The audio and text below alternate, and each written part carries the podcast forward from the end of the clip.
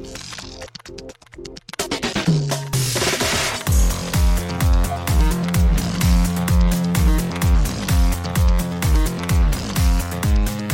and welcome to Too Fast, Too Forever. There's all kinds of family. We chose this one. This is episode 112, Memento from 2000. I'm Joey Lewandowski. I'm Joe too, and this episode is brought to you by Forgotten Art Tattoo Gallery. On East Avenue K in Lancaster, California, Forgotten Art Tattoo Gallery is Lancaster's premier tattoo artists working in a clean and professional environment. Shout out to Forgotten Art Tattoo Gallery. Shout out to Forgotten Art Tattoo Gallery, perfect sponsor for today's episode, as tattoos and inking and memory, all sorts of things coming Yeah. into play in our back half about Memento. But first, Joe, extracurricular activities. What have you been up to since we last checked in? First thing up today and this weekend, like we were doing like a lot of like baking and fooding and things like that. For the first time ever, Rachel made me cherry jam. It was our first Ooh, time making okay. jam. Cherry, it's like cherry season. If you go, there's like a whole bunch of like cherries that are in giant bags right now, and I love cherry jam.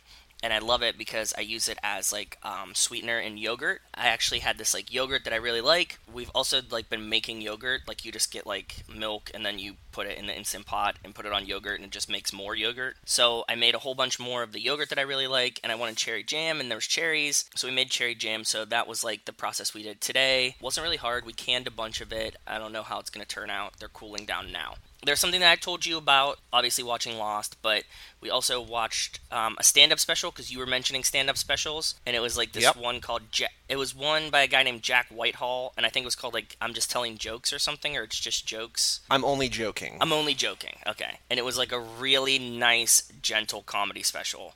Like it wasn't super edgy, it wasn't super crazy. It's just like just funny jokes. I described it to my friends as like it will be a great comedy special to watch with a girl on a first date. You both would giggle, nobody would be offended. It's just jokes, right? He's just joking. I- like and he's like a good-looking dude. He has like really piercing blue eyes. He's like a rich kid too. It's part of the story. Watch it. it I think it was funny. If you want something like very tame as a stand-up, it's good.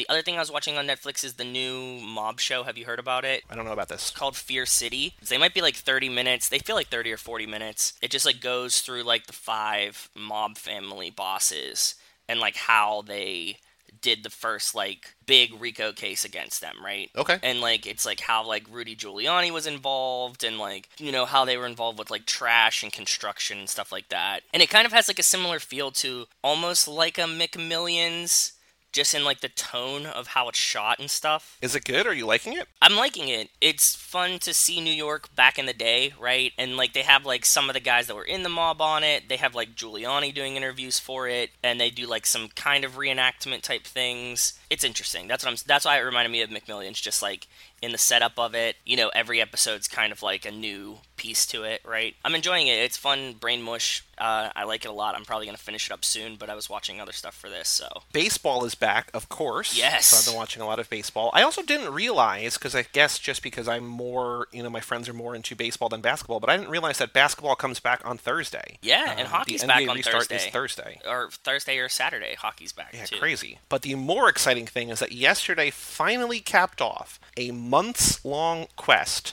that I had discussed on here before. What was it? So, I don't remember. back in November, you and I went to Brian and Nicole's wonderful, wonderful wedding. Yep. We recounted it in probably too much detail for this podcast, but we talked about it for a very long time. it was awesome. It was fun. It was awesome. And then Brian came on and he was talking about it too. But I don't know if you'll remember from that night or from our conversations here, but at that wedding, I met his friends John and Katie, and they were getting married. And I was like, "So you're going to invite me to the wedding, right?" And like m- having just met them, but it was just like a funny joke or whatever. And then like by the end of the night, apparently John was like, "He's he's kind of making a good case for it." And I was like, "Well, you know." So I kind of like let it die. I just like you know I friended both of them on Facebook, but I didn't message them. And like whenever John would be on Brian's podcast, like they would talk about it. Or, you know, there was an episode where he, Kyle, and John all had an episode together, and like that came up. Okay. And then, like a couple of weeks ago, I get a Facebook message from John just asking for my email address, and I screenshot and I sent it to Brian. I'm like, Brian, it's happening. and I get an invite to their virtual wedding via Zoom, which was yesterday, and I was like,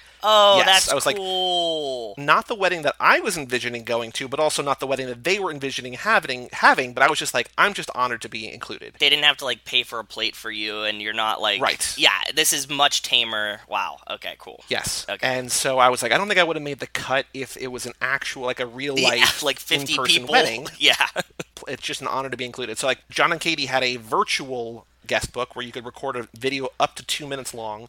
So I did a couple takes, and I was just like, I don't, then I don't know. And then I did one that was like 45 seconds that I submitted, where I was just like, I'm so happy for both of you. It feels like months since I first met you and begged you for an invite to the wedding. And you know what a what a special day for all three of us. And I was like, I'm looking forward to getting to know both of you better or at all, really. the wedding was actually really really nice like i was surprised not based on them but like surprised that like the zoom tech all worked as well like they had different people like speaking and they had this video that played and they were in their their apartment that they you know they did their vows and everything was really really wonderful they split everybody up into breakout rooms because they had this the woman who was the officiant was also explaining how the zoom stuff was working and she's like after the recep- after the ceremony you're going to go into the breakout rooms and just think of it like it's your Table. you know, like your table at your wedding, right? Yeah. Exactly. I was like, okay, so I'm going to be at this table with Brian and Nicole because they were on Zoom, and I was I knew that they were there, but I was like, I I know literally no one else at this wedding because I barely know the bride and groom. So I get dumped into the breakout room, and Zoom, if you've ever used Zoom's breakout rooms, it just takes a while. I don't know why it takes so long, but it, like it basically sends one person at a time, and so I get put into this room with like four other webcams. It's like three couples and another dude and me, and I'm like, oh, I don't know anyone. And I'm like messaging Yeah, Brian, like is- Brian, you have to get like Brian can't control it. It's but I'm like Brian, you need to get here fast. And they're all kind of like making like idle chit chat, whatever. And then Brian comes in and he's like, "Oh, Joey, I didn't know you were here." And like he just starts, and we basically then for ten minutes while we wait for John and Katie, just like force these other seven people, Brian's wife included, to like listen to a podcast. Like me and Brian just like vamping about nonsense. And he's like, "Oh, what's that? What's that poster behind you?" And I'm like, "I'm showing." He's like, "Why don't you give a tour of your house?" And so I'm like spinning the laptop around, and we're talking about Slumber Party and the Fast and the Furious and like baseball, and it was like a very weird. Like I think no one was enjoying it except for me and Brian, and that includes Brian's wife, who had to have, be having like a miserable time Yeah. hearing me and Brian talk nonsense. But then finally, again, finally after like you know eight or ten minutes, uh, John and Katie came in. They just said hi.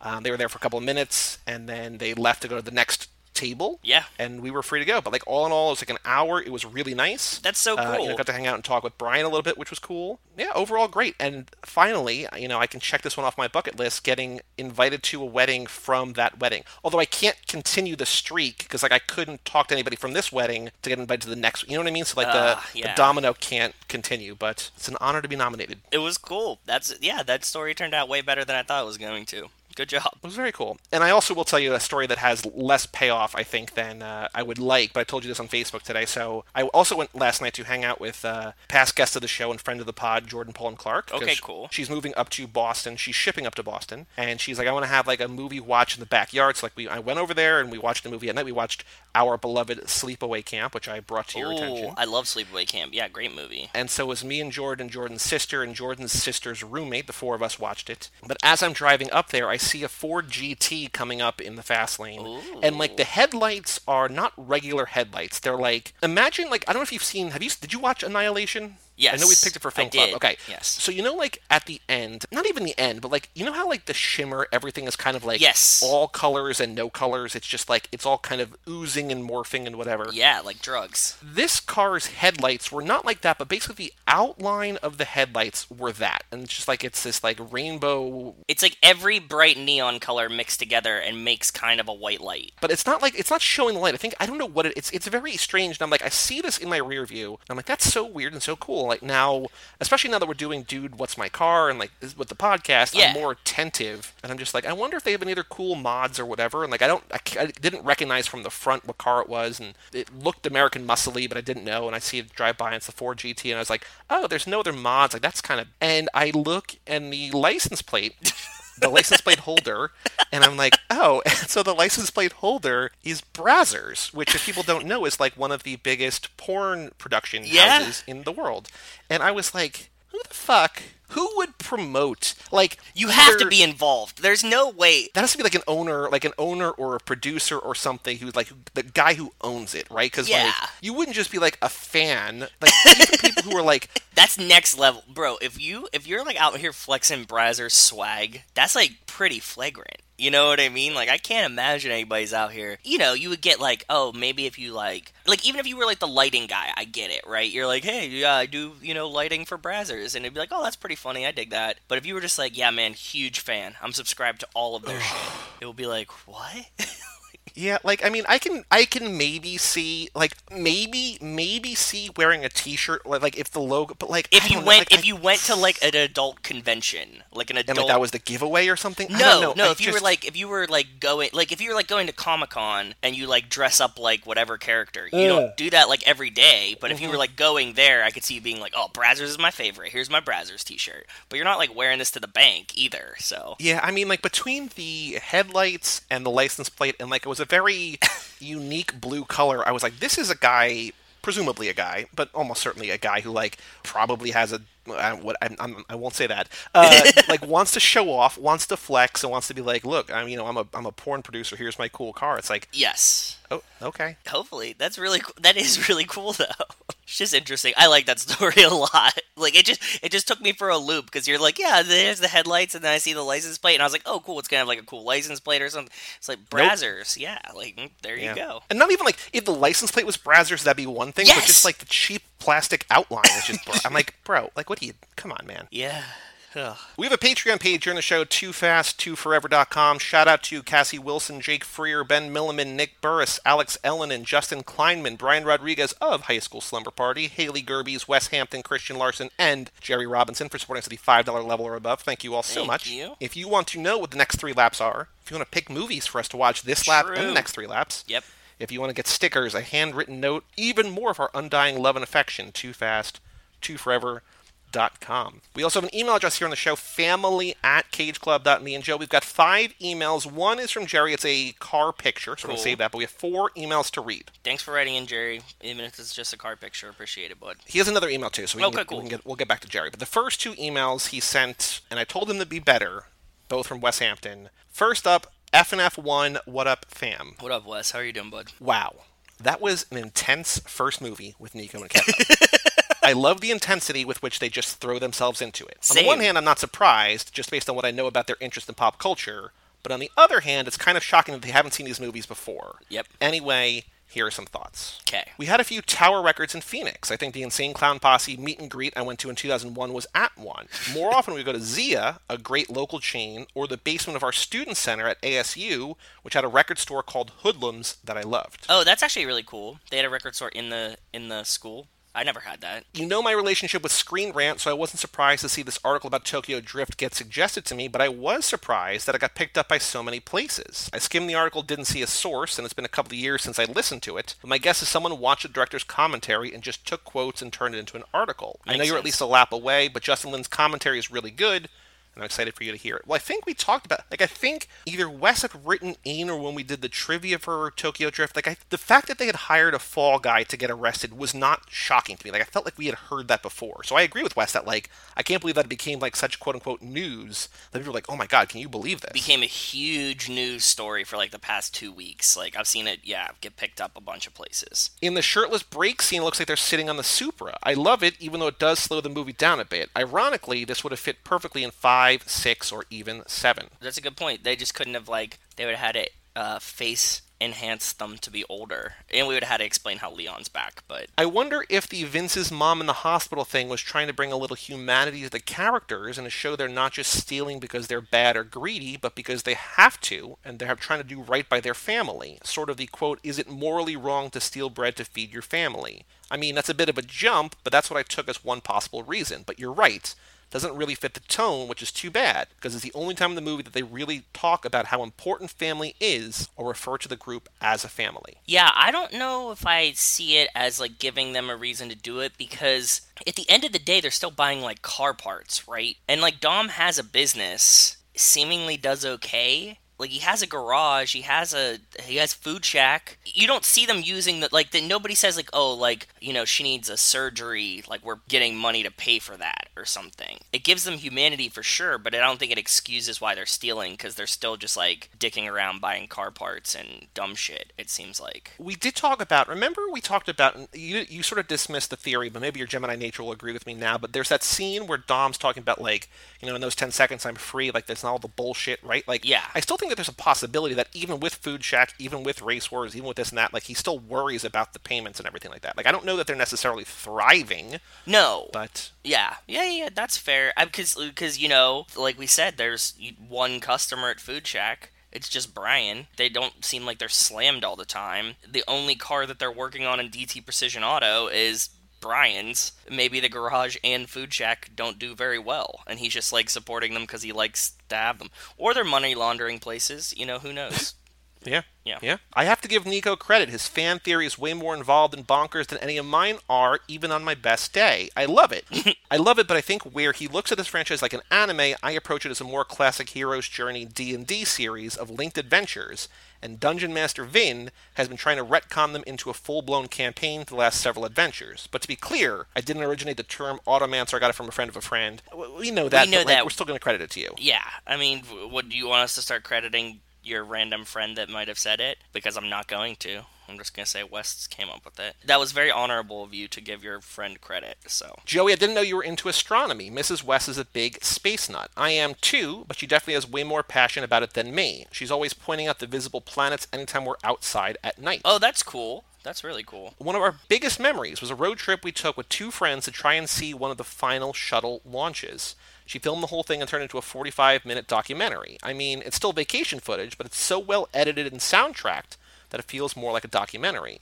It has an emotional arc and everything. Wow. Have you been able to see Comet Neowise yet? We went out last weekend and found a spot where we could see it with binoculars. Mrs. Wes tried to get some pictures, but she brought the wrong lens. She did manage to get some surprisingly decent pictures on her phone, though. Cool. I have not. I have not gone out to see Comet Neowise. Do you know about this or no? Nope, I have no idea. So Comet Neowise is like this incredibly. It's a long. It's what's called a long period comet that's been in the. It's been in the sky for a while. It's like a comet you can see for a while. Like it just you can. It's like really slow or something. I think so. I don't know all the details about it. Okay. I'm probably getting even what I said wrong. I will say that last night, as we were sitting outside watching Sleepaway Camp, we saw a shooting star. I was like, oh, that's very cool. Like, because we were the way we were facing, I was like, oh, did you see? it? And like everybody was like, oh my god. So it was very cool. Like I haven't seen one of those in a long time. Yeah, that is really cool. Also, I would like to see this documentary. I think, unless it's a private vacation footage that you don't want us to see, like you're you're building, you're hyping it up. Yeah, so much. you're hyping That's- it, man. That's it for this movie. I can't wait to hear what Nico and Kev have to say about Too Fast. I'm sure it'll be some, nothing short of insane. Until hope next so, time, too. stay furious, Wes. Thank you, Wes.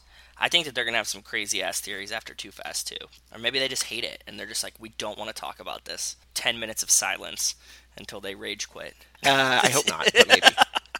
Next email from Wes, subject line Widows, what up fam? What up, Wes again? The Widows episode was great. We saw this in theaters and really loved it, but Mrs. Wes and I somehow had the impression it was going to be much more of a heist movie and less of a drama. I'm not saying we got an Ocean's 11 vibe, but more action and less drama, I guess? Well, we watched the trailer. The trailer kind of sold it as more of a heist than a drama. I think. Right. There's a lot more political stuff than we were expecting, but it was still so good. We've been watching How to Get Away with Murder, and Viola Davis is the queen of handling shit and putting her cheating white husband in the rear view with extreme coldness, and we are fans. I watched a couple seasons of How to Get Away with Murder when I was at my apartment here, so that had to be like at least five years ago. We really enjoyed the seasons that we watched. I just gave up at some point. I've never seen a minute of it. Like I like her as an actor. I just there's something about It's- network dramas that I just kind of can't.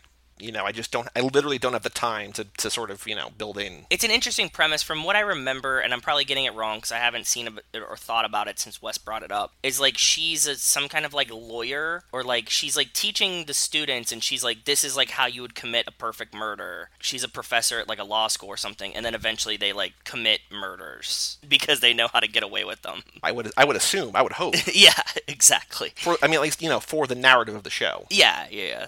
And it's like it's interesting, you know what I mean? And I love Viola Davis. I do. I love I think she's a great actress too. So, and I actually told you guys we were watching SVU the other day and like in one episode Ludacris was on it and then the immediately following episode Viol- Viola Davis was on it and then like I was watching again the other day and the mom from Modern Family was on it and I'm like god I mean like I, obviously everybody's in SVU, but at the same time it was like everybody we've been talking about in like this past week. The stars are aligning. They are. They're Comet listening. Neowise is aligning. Wes says, I'm assuming you'll cover Resident Evil, as someone mentioned in the last episode. I look forward to that, as it's not a great movie, but technically my and Mrs. Wes's first date, and we watch it every for every few years. That's cute. I also love the games up till 5. I couldn't wrap my head around the controls and never bothered to push through the learning curve. 2 was terrifying for a junior high schooler, and 4 was really good, but I wonder if it holds up. I can relate to the problem of like learning new controls. And that's like a big reason why I gave up on video games. Like they've gotten too complex for my controllings, and I'm like, I Well, yeah, like I've. I've talked to other friends about this too. Like, if you don't keep playing video games, I think it's very hard to get back into video games. and I like the issues of the games on like Game Boy. Give me like two buttons or four max. But like with the controller now, and you have like all these different fucking buttons and combinations and stuff, like they've made them more complex, like for like people that wanted more complexity. But at the same time, you've lost the approachability of them when there was only four buttons, right? I guess. I mean, it, it depends what you're looking for. I think that there's probably people like you who don't want that, but there's the the ability, the input, the Yes, you want more control. It, for me, as a 12 year old, I would love to have had like as much control as possible. But now that I've been out of the game for so long, I'm like, there's no re entry point because everything's too complex. Well, that's what I'm saying. Like, if Yeah. you stop playing video games, you can't come back in. That I think that's why. Yep. Like, it's you know, I still love it. I still love it. You're like, yeah, man, you're allowed to. A lot of my friends still do. It's just like I stopped and then never could really get back into it. Wes says White Castle's all over the north, it looks like. I know they have it in Missouri because every time we go to St. Louis, we get some. I mm. love it, but after last time, I know that if I had it more than a few times a year, I'd get sick of it. Yep. While looking for a map of locations, I kept finding maps that compare it to a location for a chain called Krystal, which I'd never heard of. You know Krystal with a K? K R Y S T A L? No idea what that is. Apparently, they do something similar. There's a couple locations in Austin. Wasn't far from my work, so I'll have to try it. Scratch that. One of the maps lied to me. They're all over the South, but not Texas. There's a tortilleria crystal. I'm super disappointed. Damn. If you hit one up, let me know. Do they do like sliders as well? I don't know. It just says they do something similar. That's all he says. I don't know. S- something similar can only mean sliders, right? Probably. Yeah. Joe, I'm almost positive you had the tattoo conversation on the podcast and you were very against any sort of infinity symbol. I think it was real early days and you guys were playing a game with guests that had to do, oh, with Tobin and Island, about That's picking right, quotes from the movie and on which body part you get a tattooed. I definitely remember you talking about the infinity symbol being a very basic art off the wall kind of thing, and you were not about it. Yeah. Which tracks with, I think that's why when you said that you would want one, I was like, wait, what? Because that goes against who I know you as a tattoo connoisseur. Like the infinity symbol, if it was a too fast, if it was like actually too fast. which is what I pitched for the record, but go on. Okay, if it's actually that, I enjoy it. I think that's cool now. And like uh, on today. If it was just like an infinity symbol, I think this is kind of lame. But at the same time, like you know that I've been pitching this to Rachel forever. It's like I want like a tribal armband with like a yin yang and like flames, Guy Fieri quarter machine stick on tattoo she's not about it. She's like absolutely not. But i think it would be really funny to get like these iconic stupid 90s tattoos of like yeah, but like it's it's permanent, and like how Oh, how long does a joke last? Because like at some point, like people see that, and like if they don't know you, they're like, look at this, look at this ad, look at this idiot. That's Like, even better.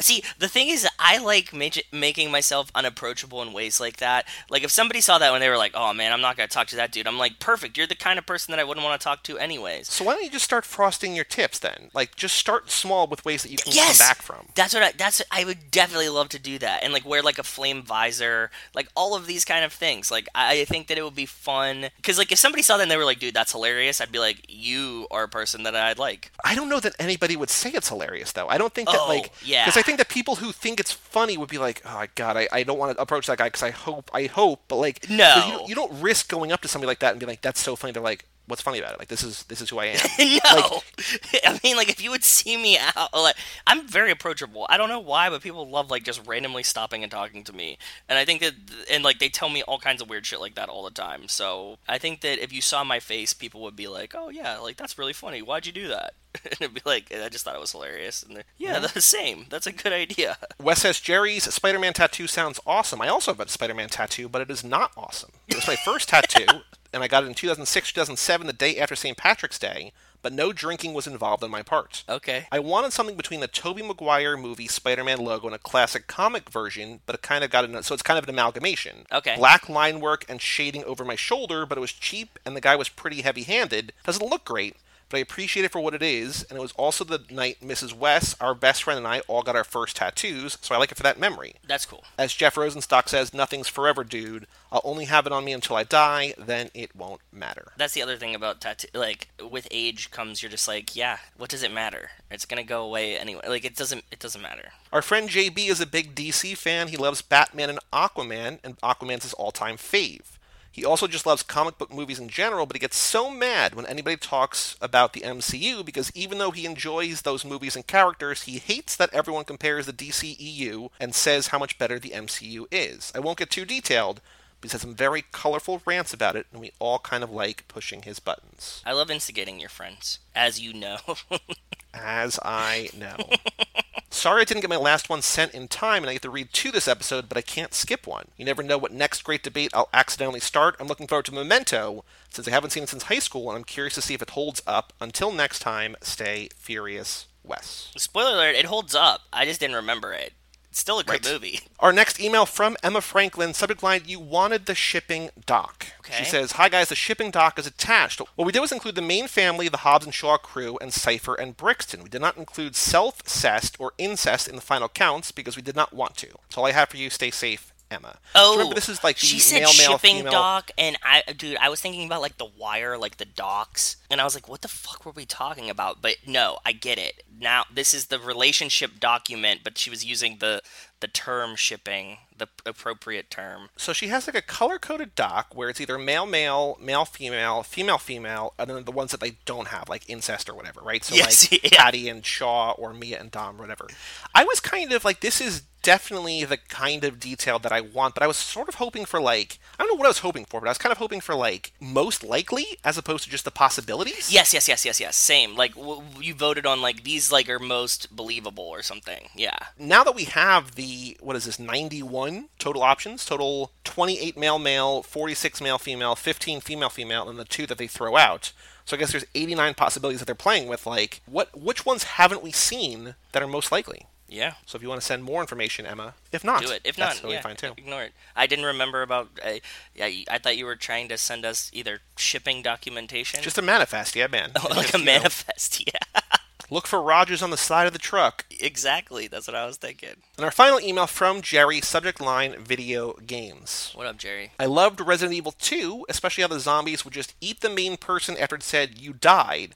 Just continued on eating, which was hilarious to me. He says, I'm weird, I laugh at dark and horror shit, don't at me. No, that's fine. I think that stuff like that's funny. We used to teabag each other in Halo all the time. The wave of the of what 07.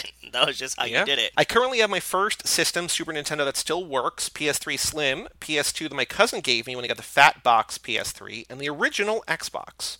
I love the Need for Speed series since I loved customizing my cars. Anytime I had a Honda, I'll make it all black with green neons. Absolutely. Paying homage to the first movie. Says that's all I have for now since I have a lunch date with Ileana. Be fast, never last. Hope you enjoyed your lunch date, brother. He has a nice collection. I don't have any of my old. Ah, Dude, I don't have any of my old systems. Actually, you know what? I have some of my friends' N64s floating around here. And I really wanted to go buy like one of those Sega Genesis like classic consoles. That like Mike the Mikester has like all of these now, right? Like he's bought in like all of these, I think. Yeah, I don't know how I feel about those. Like, I think they're cool, but I like, want them at to some just be point, downloadable though. Like that's what I yeah, want. I mean, like you can just like you can download somewhere mostly illegally, but like you can download like a 10 megabyte thing that has like every ROM from NES, right? So like they should have that, but it should be internet connectable and then let you have like an online store and all the games are like two bucks, right? on the Switch and like on like Nintendo's things, they've they've done that. Like you Yes, can buy yeah, I know. any NES game for like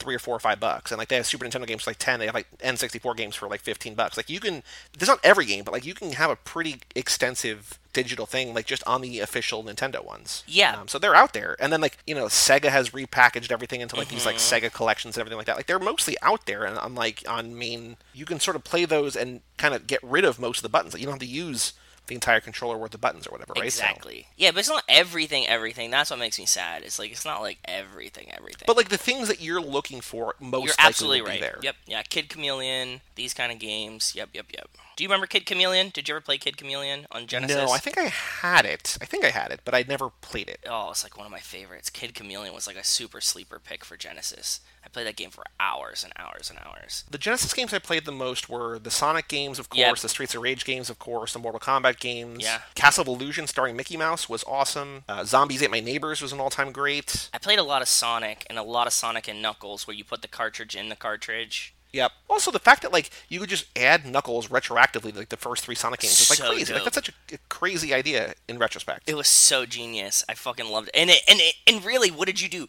You changed the sprite's color to red, and it was like the coolest thing ever. Like Yeah. that was it. You bought like one skin, and it was just like, wow, this is amazing. One new move, whatever he could do. You know, he could, he could sort of glide and whatever. Yeah. But yeah. Oh, also we got one more email. It went to a different place. We got one email from Jason Dickinson letting us know that Top Gun was delayed. I have seen him posting a lot about Tom Cruise, and I don't know. I just gotta say, boy, do we have a podcast for you. Mike and I have done every Tom Cruise movie. We just That's finished the, uh. Cruise Club Awards, the Cruisies.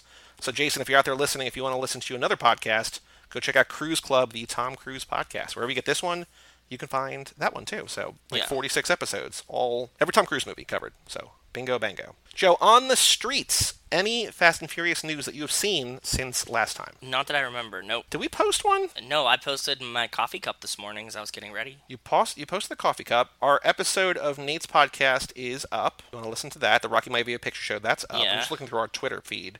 No, I guess not. I guess we didn't. No. And then there's no news for Rock the Vote. So we're on to the Ana Lucia Cortez, Leticia Ortiz, Lost for a Minute, Season 2, Episode 2, Adrift.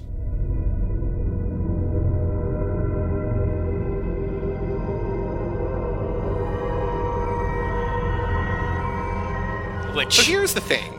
She's not really in this episode. And I was No. watching this no, she's not. she might be at the very, very, very end, maybe because like on IMDb there are episodes like season two, episode one, which is Man of Science, Man of Faith. Yes. She's credited, but it just says credit only. But on IMDb it says that she's in this, so I'm assuming we see her at the end. But I don't know. But it's a quick flash, and maybe, yeah. Yes, the reason I didn't want to just skip it, because you're like, should we just do the next one? Like, I know for sure that she's not gonna not be in ones from here on out. Like, or there's ones that we can skip that are credit only, but we'll get to those when we get to those. Okay. We kind of have. I mean, we could do a, a sort of a quick recap rundown of like the last two episodes of season one and the first two of season two. I know that there is an episode, and I don't want to explain or spoil what it is, but there's gonna be one where we get like a lot of her, and I don't know if that's the next one or in a couple, but like we're getting up on one soon. Okay, cool. That there's gonna be like a lot to talk about, but I wanted to sort of like instead of just being like, well, here's the next thing that she's in, let's just kind of cover where we are right now because this is again your first time through. So Yes, so uh, I- how did you like the end of season one? I guess. End of season one is like they pushed the raft off. Claire's baby was gotten stolen, but not really, which was like a really lame outcome of that. Like the chick just, the French woman just comes back with the baby Danielle like. Rousseau. Well, she didn't come back. She like she was offering it up as a sacrifice. nobody came for it. Yeah, but like Right. she's like, "Oh, sorry, like they didn't do it."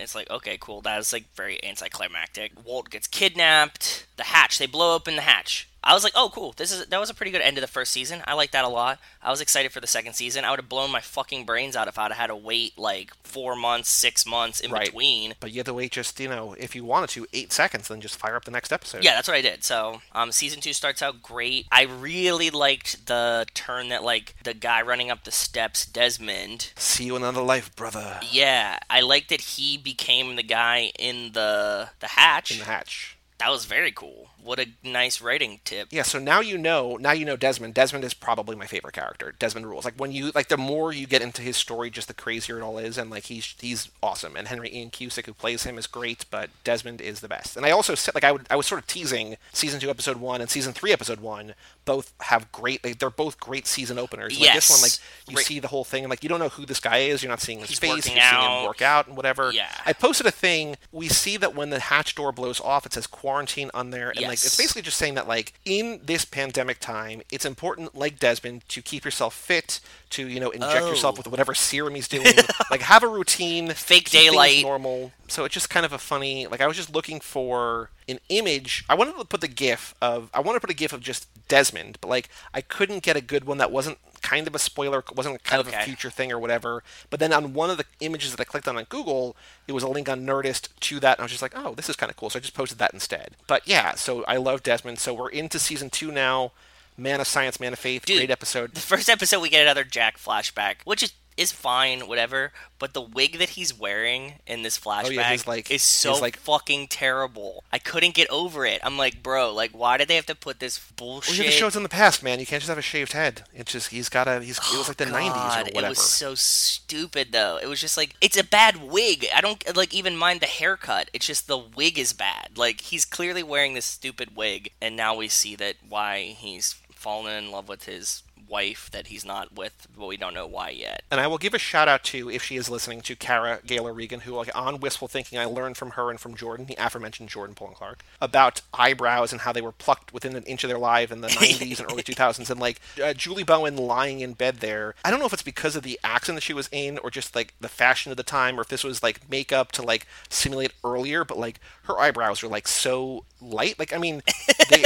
I don't remember them being like this in the earlier flashback, like on the wedding flashback. But like here, I was like, oh, there's there's something going on here, and I don't know if it was stylistically to show like earlier in time. But Kara, if you're listening, I noticed these eyebrows, and I was just like, oh boy, there is something going on here. Yeah, I notice it more too. I have a, a friend that did a similar thing to me. Like I'd be watching reality TV and she'd be like, "That chick's eyebrows are wrecked," and I'd be like, "I don't even notice that." And then like now, Right. Uh, you know, as you start You noticing, can't not. You can't. Exactly. Yes, exactly. Also in this episode, there's one other note that I have. What? There's one line that Kate says to Jack. Do you do you are there any particular lines that you No. remember that's actually even in the previously on Lost in season in episode two? No, I'm uh, because I'm watching it to watch it, so it's hard for me to take notes. Actually, she says, "Live together, die alone," right? And I was just like, "Ride or die," right? Ride or die. Remember? exactly. Just the way that she said it, I was just like, where she's putting it back and saying because it's something that Jack had said before, that Yeah. Dom had said, and Letty and Kate spit it back at them like, "Ride or die." Remember? Yeah. Live alo- live together, die alone. Right? So adrift the episode that Letty is not in. Anything of note that you want to talk about? Or Yes. If not, do you want to know or do you want to guess what's actually going on on the island at the end there? But go ahead, hit us with whatever you want. The main thing I noticed from this episode is the actor that plays Sawyer is so uncomfortable with putting his mouth on another man's mouth that he has to fake CPR badly. He like puts his mouth like on his hands so he doesn't have to touch Michael's mouth with his. And I'm like, "Bro, nobody was going to think you were gay because you did CPR on a guy on a TV show as an actor." There's some things that he could have like blamed on his character. You're faking CPR badly and like it's noticeable. That's just horrible, horrible, horrible, horrible to see. I don't know. I don't even know the other storylines to this episode. Whose episode was it? It's a Michael episode. It's the uh, Oh, okay. him Yes. losing custody of his kid. That was really sad. Rachel pointed out that he gave Michael a little polar bear, or he gave Walter a little polar bear. I always feel bad. I like the Michael episodes. I like. I feel bad for him. Yeah, we talked about that last episode Yeah. about how he's in an unfortunate position, and as you see here, that like he was gonna win custody, and then his wife basically like guilts him into being like, it's for the kid, right? So. She does have a point too, though. Like, Oh, she does, yeah, but it's also like you know he could have been in Walt's life the, entire time, but then he just isn't. They should have had like some kind of deal where like she pays for him to like come visit him. Like I won't think, press but- like I won't press charges or like I won't like force custody into my hands if you just like let me come out and visit for like two weeks every six months. So what do you th- what do you think of the end? They wash up and they're like, look at us back home, right? Like they, they wash up, they hear like the whole episode they think that Jin is dead, and I'm like, I don't Yeah. remember. So here's the two things I didn't remember. I didn't remember how Jin returned, and I didn't remember how we transitioned to the next sort of chunk of story. Them washing up on the island, thinking they're back on their side of the island or whatever. Jin running up to them or at them and him saying others, others, like, but he's handcuffed, thing behind mm-hmm. his back. What did you think of this ending here? I think you kind of gave me something here that you said other side of the island, whereas I thought that this was just like I felt like there's always like an evil group of people on the island, right? Because like the French woman's mentioning this like group of people on the island that like took her baby what years ago. So I imagine that there's like a tribe in quotation marks now of like people that are on the island that are like evildoers somehow. They're running the island and they just haven't crossed paths directly with the plane crash people yet. Like that's where like Ethan came from. You know what I mean? Like there's like a group out there, like a malicious group doing something weird. With Letty being in this episode and quote, and you saying the other side of the island, I'm assuming this is like the other half of the people that were on the plane that we haven't seen yet. Well, we'll find out next episode. I think I think well, I don't, I don't remember how it all breaks down. Like I know the arc, and I was texting with Rachel because I was just like Yeah. trying to figure out, and I, I, I confused two characters that you don't know yet. Okay. Because I remember how things continue and progress and end and whatever, and I was uh, trying to work like it's all in my brain, but I don't remember the connecting of the dots. Like I remember Yeah. the dots, but I don't remember how the dots actually connect. So I'm excited to see where it goes. I'm excited to see more Letty, and I'm not sick of the show yet. It's still very interesting. The numbers thing on the door, I want to know what the fuck the numbers thing on the door was. Why do you have to type them into the computer? Why does it reset the clock? I have no fucking idea, but hopefully they explain it. the only other note that I made here, and I don't know that he does TV, but on Kyle's podcast, Foodie Films, he always has famous food scenes, and I think that Kate discovering that like Oh, pantry cupboard full Yes. of all different food and everything, right? Like that's a famous food scene where she just like takes a bite of the chocolate bar and like basically just is in like is in heaven, and then just takes like six or seven candy bars and shoves them in her pockets and just doing her Die Hard thing, but has the a bunch of candy bars thing. in her back yes. pocket. I was telling Rachel I was really proud of Kate's decision making at that moment because like you want calorie dense foods that are in small form factors, right? So like the candy bars were her best choice to take right there and like she did it quickly. I was like genius. Thank you for finally doing. You know what I mean? Like she could have been like, "Oh, I want this jar of olives," right? And it's like this monster jar of olives. You're like, "Why the fuck would you take that?" Yeah, but I also think I think it's I don't think that was her thought process. I think it was just like, oh, candy. I haven't had candy in a while. Like, give me candy. I think that was probably what it is. Yeah, or you're just like so inherently in survival mode, your body knows that this has a ton of calories. You're just like craving it. You're not even like aware that you're doing it. Like your body will be like, "Oh, candy, that's what I want" because it knows that like that's the best way to get the most calories really quickly. It was cool though. I was like, "Yeah, good choice." That's exactly what I would have stolen too. Is like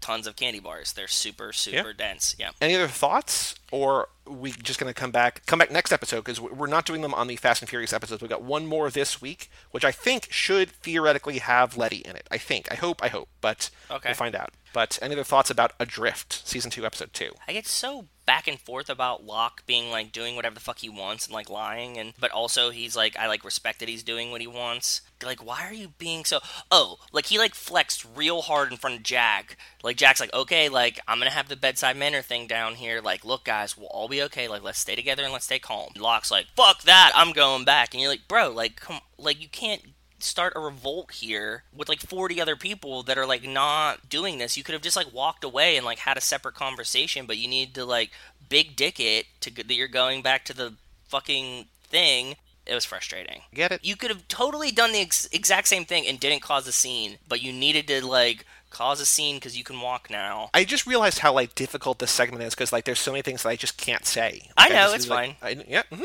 i'll just ramble yeah which is nothing new for the podcast. no absolutely nothing different than usual All right, Joe. The final thing we have to do before we take a break and talk about Memento is talking about the Fast and the Furious minute minute seventy six. Only one title. I never narked on nobody.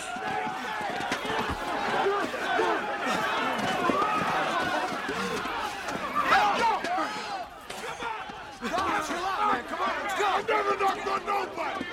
I never knocked on nobody.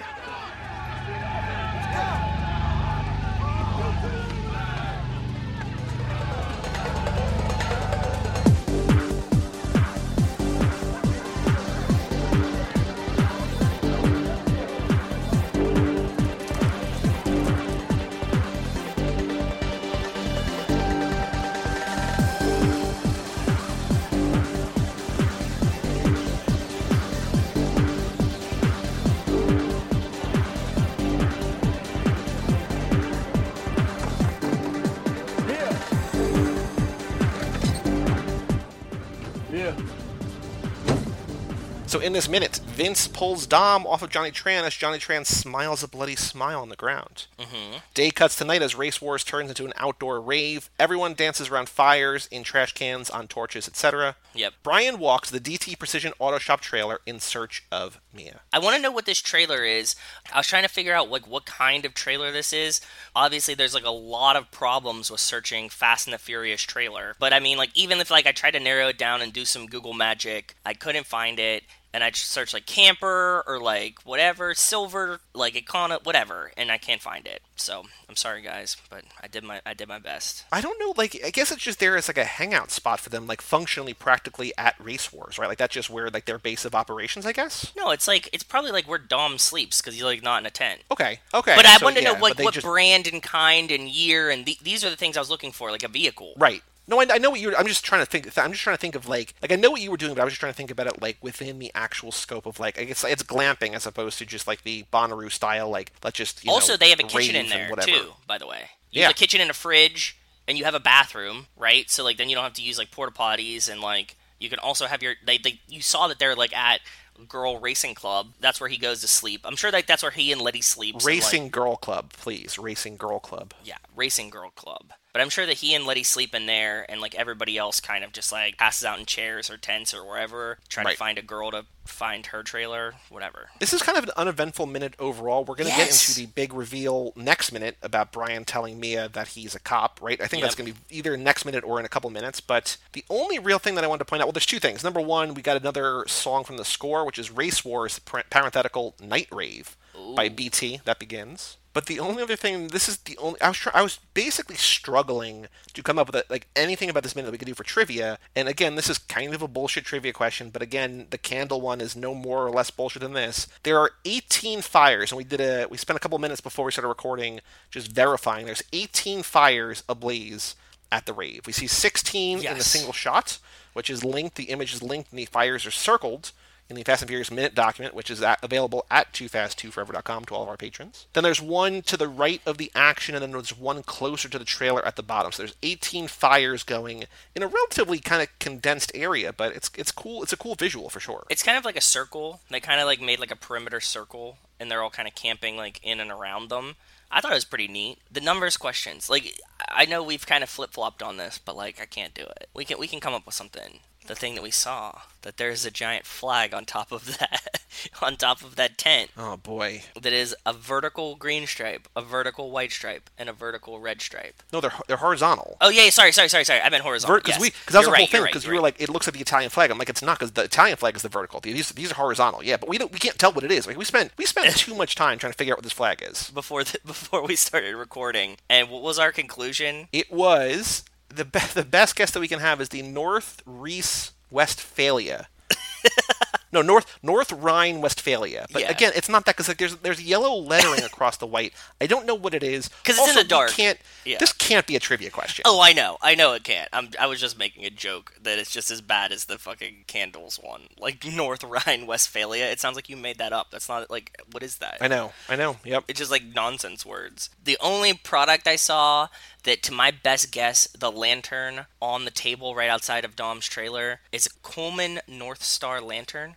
And if you click on the one that I put in there, somebody's filling it with like diesel gasoline, which I thought was pretty cool. Okay. So what do we want to do for the trivia question? If we uh, if you don't want to do a fire related one, which I again I don't I don't like the fire question. You had some other ones that I liked better in there. What were they? What is Brian doing during the night rave at Race Wars, looking for Mia, or where does Brian first go to look for Mia during the night rave at Race Wars? And it's the DT Precision Auto Shop trailer. They're okay. There's just not a lot that goes on here. We already kind of milked, for better or worse, the fight. Yeah, and we can't like really include the deleted scene stuff of No. like what did Johnny Tran say in the deleted scene version of this or something. You Right. know what I mean? Like I think that's pretty unfair. We could do something about the raving guy. Yeah, uh, what Like color? the- What color lights are is he spinning? Was it blue and orange? I don't know. I'm gonna look it up now.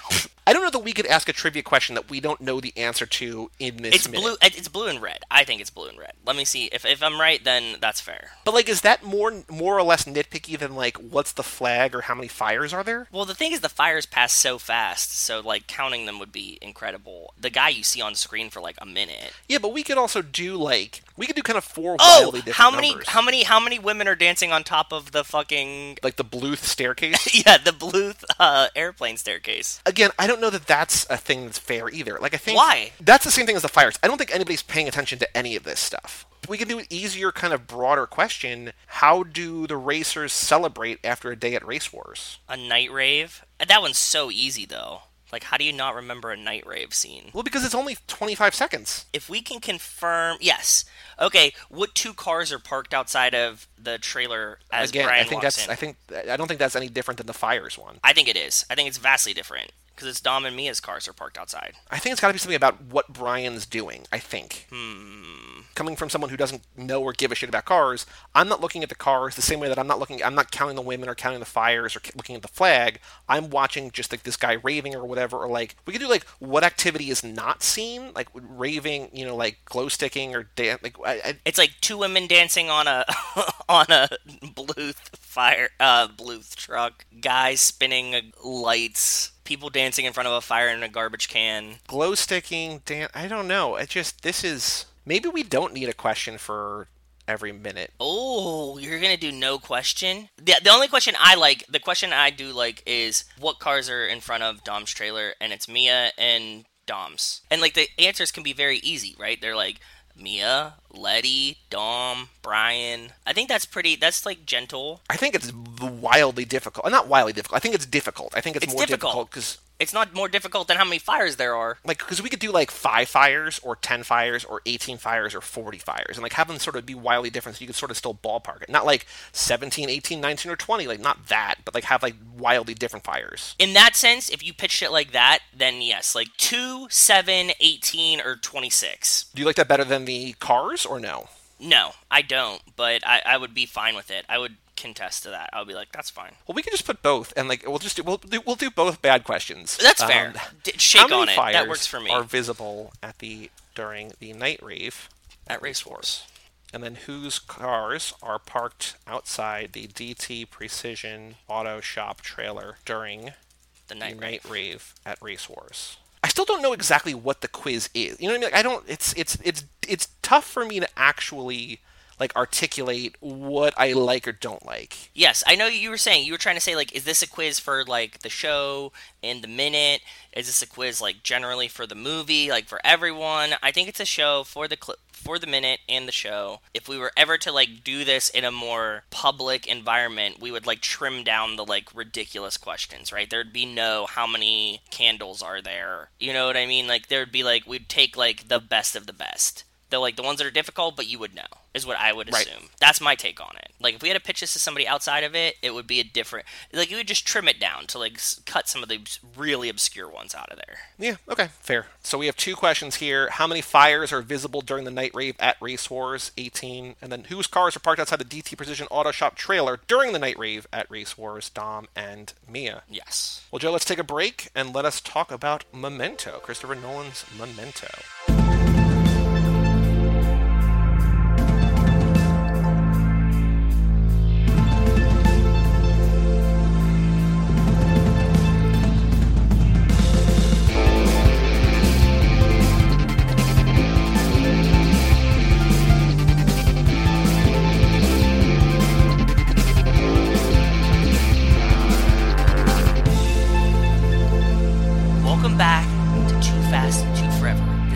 Episode number 112, Memento. This episode is brought to you by Forgotten Art Tattoo Gallery. Jesse, the owner, is a 31 year old tattoo artist and vandal. He owns and works at Forgotten Art Tattoo Gallery, which is located in North Los Angeles County. He has been tattooing for 14 years now and continues to learn more and more every day. Shout out Forgotten Art Tattoo Gallery. Shout out Forgotten Art. He's got some uh, distinct style. I'm looking at his Instagram right now. Yeah, Some check good, out his Good work. Well, here we are to talk about Memento, and I will say, I think I might have mentioned it when we talked last time, that I already talked about this movie on a podcast. If you want to hear it not within the scope of a Fast and Furious movie, check out our Cinemakers run where me and the Mikester and Chris podcast did all of Christopher Nolan's movies. I will say, off the bat, I'm very excited to be like, on some level, confused most of this lap. Why? Because I feel like a lot of memory loss movies are intentionally obfuscating and just like we don't know exactly what's going on. Like you don't know who to True. trust. You get some weird suspicions or whatever. And like all these movies where like we're pretty much following a main character who has suffered some kind of memory loss. It's like I don't know what to believe. And I feel like there's a little bit of confusion that we're going to have in almost all these movies that we're watching. this is a movie that like I had seen. I, I don't remember if Rachel had seen before or not, but I definitely watched it with her in this house. So like within the past five years. And when I put it on today, I was like, I don't remember anything that happens in this movie. Like I know that the movie exists. Yeah, it's like just because of like the jarring like timeline or something, mm-hmm. my brain wipes itself clean after I watch this. and like very fitting, very appropriate. yeah, it gives me like the perfect amnesic response to this in the sense that like if I wait like three or four years again, I'll be like, I remember Memento, I don't remember anything that happens in it, and like, and it's just like a whole, it's like watching the movie over again. Like I'm like, it feels, it, it all feels vaguely familiar, but I also don't know what's happening. If you have not seen this movie, this is Christopher Nolan's second feature film. He did a film called Following in like '98, which is like a 70 minute black and white. This is really his like first quote unquote real movie, like main Okay. movie. I still think this is probably his best movie. Like I think I love almost everything he's done since then. I like Interstellar more because it's the weird sci-fi like emotional father daughter stuff that I just like scratches that itch for me. But I think this is Yeah. his best movie. I think Okay. this is this movie is just about perfect. So he did. He would go on to do Insomnia, and then he would go on to do Batman Begins. I love there, you know, Insomnia too. so if you have not seen this movie, um, it is about Guy Pearce, and it's told the why this movie is, I think, so well remembered and so beloved. And this was one of the two movies I've ever seen. They both one was this was in high school, and then Usual Suspects in college, where like I watched the movie, I was like, I need to see that again right now. Well, actually three, because I saw Primer too. Okay. I watched Primer three times in a row. This is one where I was like, holy shit, what did I just watch? I need to watch this again right now, and I did it again.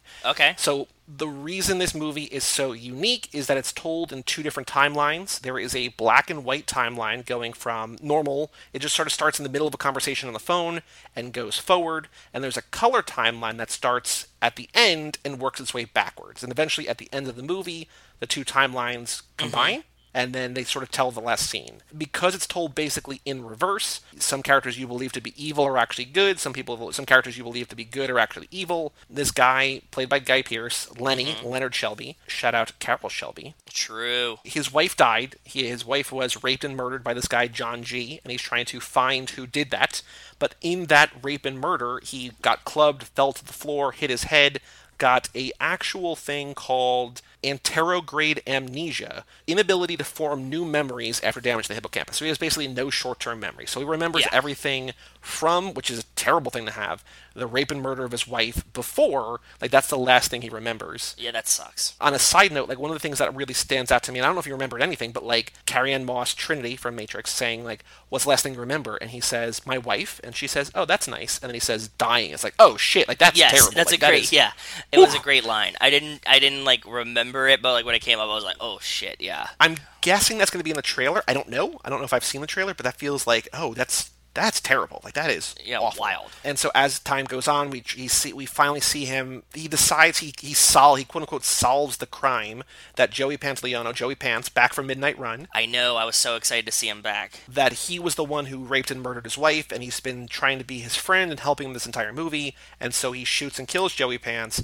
But we later find out that he was just a cop who has basically been bloodshotting Leonard Shelby, that he solved the crime like a year ago, and has just been using Well, he him to like well he get rid of became his people. friend. He became his friend to like help him get vengeance. Which they did, Yeah. and then like they just been taking out other people that he's like leading to believe are the guy who raped and murdered his wife. Yeah, bloodshotting is a very good way to put this. That's awesome. Right? Yeah, that was like the big fast section. I was like, oh shit, because we talked about that last lap too. So yeah. basically nothing you can't really believe what you see and there's a lot of like it's a lot of paranoia and suspicion and everything like that but and then he forgets and resets. That's the craziest part, right? Like then he'll be like he'll be like in the middle of doing something, he'll like he'll forget, and then you go back and have to like reset, Right. of, like what's going on, and it's really weird. and it seems like the reset comes at like the at a loud noise or just like a thing like you know there's things where like Trinity will be like really, really shitty to him and then leave, go to her car, but not actually leave, and then come like basically close the door like she just got back to the house and like it resets. And she's like, oh, that's and like she comes in and like she's all nice to him or whatever, right? So Yep. it's like it's it's awful. That's very terrifying. I would hate this. So now I would assume because you wanted to lead off the lap with this that this is a movie that you liked, but is that do the like no i really like this movie i think it's great and it makes me think a lot and it's very interesting and my fucking movie blindness like i remembered i really enjoy this movie and i think it's a great movie but not remembering anything about it would made it enjoyable to watch again Right? Yeah. i don't remember like the ending like even still like now i'm like okay like it's just fresh in my brain but it's already starting to fade like i'm like and i just turned this movie off two hours ago And I think it's because the movie is told intentionally confused in a confusing way, it, which right? is great which i really really enjoy about it yeah i think it's like it's purposely obfuscated right What I will say is if you remember what happens, and I didn't remember all the details, but I remembered that Carrie Ann Moss was bad, that Joey Pants was good, that you're like the movie leads you to believe the opposite for a while, right? But if you remember that like especially there's another thread in this movie. He, he's like, remember Sammy Jenkins? Remember Sammy Jenkins, who is played by Stephen Tobolowsky. This is what I want to talk to you about. Okay, Yes. Go ahead, please bring this up because I don't know the answer to this, and I want you to help me ex- understand. So there is this. He used to be like this insurance claims adjuster or whatever. Yes. and there was this patient named Sammy Jenkins who essentially had the condition that Guy Pearce has. They wanted to believe, they wanted to see if he was telling the truth or not, that they thought they could basically prove that he was faking it, and so that they would trick him into like doing like electroshock therapy where like the same toy or same block or whatever Yes. he's always electrified, and so they would keep doing it. He kept getting mad because he kept getting it wrong.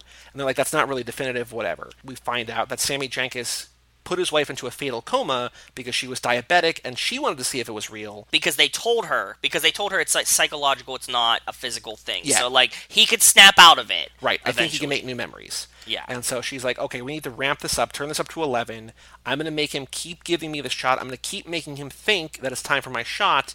And he's going to be like, he's going to drop the facade and be like, no, I love you, honey. Like, I remember everything, whatever. Yeah. That doesn't happen. She goes into a fatal coma and dies. Yes. What we find out in reality, Sammy Jenkins was probably a real character, maybe, but it, he had no real significance to anything. The woman that goes into the coma is actually Guy Pearce's wife that she had survived. Is that real though? Yes, because I, as far as I know, I don't know that it really matters, but there's a Okay. thing. So what we're led to believe by the end is that she survives the assault, like the rape and the assault. She does not die. Yes. She has diabetes, and so she is put into the coma. Maybe she had the same thing, whatever that he remembers or he's been told or whatever. There's like the assisted living facility, right? Okay. And at one point we cut, and where he was sitting, Guy Pearce is sitting. So it's kind of like a Tyler Durden sort of situation where it's like Ah, this is okay. actually about him. Ultimately, it doesn't matter. The whole that's just another kind of red herring where it's like you think that there's safe there's something like that he's trying like this is a clue but it ultimately just like more sadness that he killed his wife So okay, so so that's we're led to believe that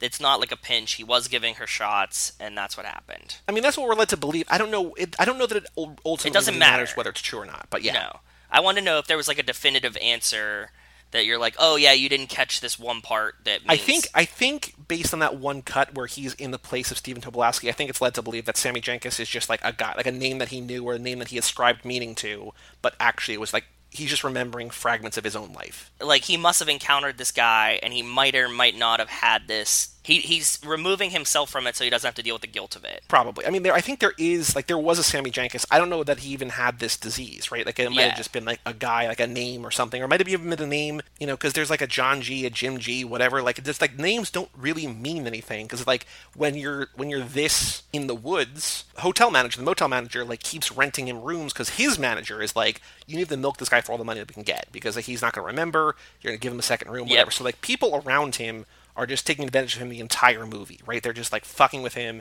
and it's super sad. I don't know that because names don't really matter. He just wants vengeance. Like he's been leading himself to believe this lie that John G raped and murdered my wife, but like whoever John G was, like it, that didn't even happen, right? Like she, she, they were assaulted, like they both got attacked or whatever. Yeah. but She didn't even get murdered. Yeah. right, Yeah. fast connections. What do you got? We got the bloodshot. Got Joey Pants back. What else you say? I was watching this movie and it was kind of hard to watch for Fast Connections only because I was trying to pay attention to the storyline, which is very convoluted because I didn't remember it. But I had a lot of things that I noticed that we don't see in Fast and the Furious that we should see in Fast and the Furious. Okay. This is a two part question. The one part kind of answers itself. Why do we not see anybody sleep or awaken in Fast and the Furious ever? I get that mm-hmm. it's Fast and Furious, so like you can't really be sleeping. But two, why don't we ever see them like stop in seedy motels? I was thinking that. Yes. I don't know. I don't have an answer for that. We see it in the turbocharged prelude, I think, right? Like Brian's kind of doing that in the cross country thing, but like don't you think we would see more of these like seedy motels? Like Brian like comes out and he's like just runs out of it and hops in his car all the time. Like he doesn't Yeah. really have a home. They're on the run. So like they always just have like a warehouse or garage somewhere. It does seem weird because I was like, I was trying to think of like, there's got to be a scene where they have like an informant or they have to lie low or whatever, and Yeah. no, it just never happens. Like they have like, it just seems like that's not a, a, a an issue or a problem they ever have to solve. Yeah, that's what I'm saying. So I was like, man, that's kind of weird. Near the end, when you start to find out that Trinity is bad and using him, along the lines of the scene where you know she's like, "Who did it? Like, who did this to you? Who busted her lip?" And it was him because he just called she just called his wife a whore. She goes outside and comes back in. When she's doing the like walking around him, taunting him thing, how cipher of her was that? Yeah, yeah, I got yeah, a yeah. really ciphery vibe. I'm telling you what you're gonna do for me. This is what's happening, and all this kind of stuff. And I was like, oh, that's very, very interesting. I wonder where she went as an actress. I'm gonna look her up because like I love like she's so good as Trinity. I remember Yep. her in this. She was in like Red Planet, but like I don't know where she wound up. I don't know either. I haven't seen her in anything in forever, dude. Carrie-Anne Moss. Oh, she was in Fido, that zombie movie. She's been in a bunch of TV. Oh, she was in Jessica Jones. That's right. She was like the. Uh, she was a big part of Oh. Jessica Jones. She's been working consistently. She's just been doing a bunch of different stuff, a lot of British t- movies and stuff like that. She's gonna be in the new Matrix, the Matrix Four. She's as Trinity, so Okay. she's back. But yeah, Do you have one? we see at one point he has a broken driver's window. I was like, Oh, did Roman do oh. that? Yes, that's very, very true. We found out that he got like shot through it. Oh, one of the f- one of the funniest parts of this movie is he like snaps to in the middle of a chase scene. He's like, "Okay, what am I doing? I'm Chasing chasing, this guy." guy. and then the guy shoots him. He's like, "Okay, nope, he's chasing me." It's just like it's very funny. Just like he's that with it to like be that quick in the moment to be like, "Okay, gotta turn around and run the other way." It's just it's a very funny delivery of like a, "Oh, I thought I was one thing, but you know." It's, Yes. Again, I didn't think about it till just now, but it's like good guy being the bad guy, bad guy pretending to be the good guy. Like it's that kind of thing, which is He's like I very don't know. both. Also, the like running through the anything, especially like a trailer park, is like what it kind of looks like, right? Yeah. Like him running through that is very Fast and Furious with like all the parkour and four and stuff like like chasing people over rooftops and stuff like that. And you're in uh, we're in California, right? We assume we're in California. There's a plate, like the drug dealer plate, the car that he's driving is a Nevada plate, but I don't know if it's California or if it's Nevada. It's definitely out there somewhere. Yeah, it it has some like deserty kind of vibes. It's American Southwest for sure. Yeah, yeah, yeah. Okay. I was getting major flash. This is not a fast connection, but like I think it's just the style at the time. But I was getting Brad Pitt in Fight Club vibes, just guy of Guy Pearce's like look and like he's shirtless a lot in this movie. Yeah, yeah, and yeah, And I was just I was I, I made a note. I was like, imagine how good he would look if like suits in the year 2000 were even remotely flattering. Like there's so much extra Yes, like tailored. clothing. And he's like, and at one point, um, Joey Pants says that this is like a designer suit. So you're like, what? Yeah, like it's just like fashion was bad for a while. Like I get, I get that it's always of the time, but it's just like, man, like you look back now, be like just tuck, take everything in a bunch. yeah. So much extra material for no reason. Like Oh, why? boy. And he's like a skinny dude too, so it's like everything's like super baggy. Actually, I will say that on the note of Fight Club, I forgot. I knew there was a trivia, but I forgot what it was. The phone number for Teddy for Joey Pants. 555-0134 is the same phone number that Marla Singer has in Fight Club. Oh, Like a little, you know, meaningless reference, but a fun little reference. a little nod. It was Yeah. intentional, I'm sure. I'm sure it was. memory, yeah, all sorts. You know what I mean? We're not doing Fight Club this lap. I, we could have, but you know, Yeah, we're we'll do that. We'll do. We'll definitely do a homo. Like what we want to do for Film Club that homoerotic month, which would not fly. Oh God. But we can for sure do a homo. We could do Point Break. We could do Fight Club. Oh, we could do Oh. all sorts of stuff, right? Because That's we got a the Dom really and Brian good thing. idea. All right, I'm gonna make a note Oh. of that too. What's a movie where two very strong men are pretending like they're fighting each other, but they're really just in love? and we got to figure out how a way to do that that like it's uh, bulletproof from criticism and it's it's genuinely I think the most interesting relationship dynamic in these Oh, yeah. movies in in the Fast and Furious. So like I need to make sure that like when we put it out into the world, we're like uh, we're not hating on it, we're embracing it. But I think there is something there because there's a lot of movies where it's like two very straight aggro Dude. dudes very clearly in love with each other. When I first started to realize that like Fight Club was just like two men being in love, it blew my mind. And then it, it we always talk about it that how much we love that like very hetero people will always be like Fight Club is such a dope movie, and you're like. That movie is literally like it's so homoerotic that I can't believe that you guys are loving this movie. And they're like, "What are you talking about? It's about dudes fighting." And you're like, "Okay, man, you did." Shirtless dudes like grappling with each other and like if you don't see it, I don't know what to tell you, but you're watching a very, very homoerotic movie, and like, I feel like I might have mentioned it on here at some point, but like Fight Club and Spring Breakers and Josie and the Pussycats are all movies that are targeted toward the exact group of people that they're making fun of.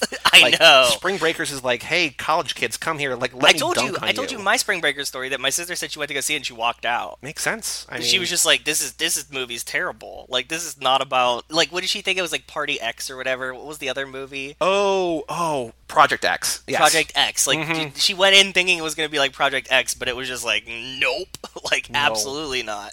And Josie and the Pussycats is just about like a, a boy band or like a, a boy band like that dies in the opening scene. Like they're the biggest band in the world and they die in a plane crash in the opening scene. And then they need to like the record label needs to replace them, so they like cultivate Josie and the Pussycats. But it's all talking about like how vapid and pointless like pop music is.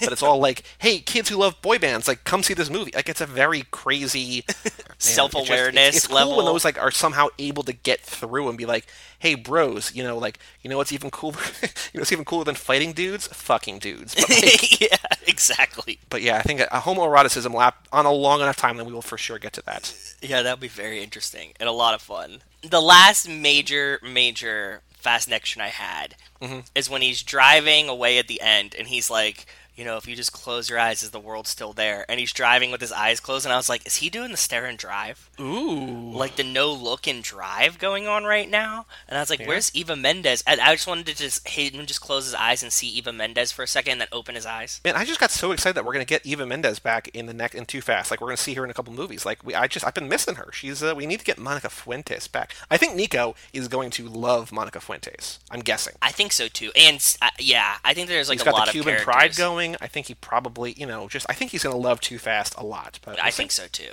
I hope so. so. The abandoned barn warehouse that they go to, that like where the car swap is, where he kills With the truck, where he pulls up with the truck. Yeah. Yeah, Okay. that reminded me of To Live and Die in L.A., where It like it's the counterfeiting Willem Dafoe Yes! spot, right? A hundred percent. I thought the exact same thing. Yeah, it was very, very similar. You know, that's why I was thinking. Maybe that's why I was thinking this was in California or outside of L.A. Is because like we had set pieces like that that reminded me of so many movies that we were just watching in L.A. Yeah, we need like a place that's like city adjacent, but also not far from like the middle of nowhere, right? Like Yeah, and I always feel like L.A. is that place, right? Or like they pitch it as that Yeah. place. Joey Pants has two names. There's also the he gets the packet, like Leonard gets the packet from Trinity, all of his like his license plate, registration, whatever. He's got the ID in there, but like it's a fake name on the ID. So I was like, this is a very Brian Earl Spilner, like a fake ID, fake name, double identity, double persona. Why does Trinity give him a packet with his information? Oh, because he wrote it down. At, we le- like learn at the end that he writes it down that he's like he's killing this guy so he can keep chasing the dragon. What's the end game of that? Like,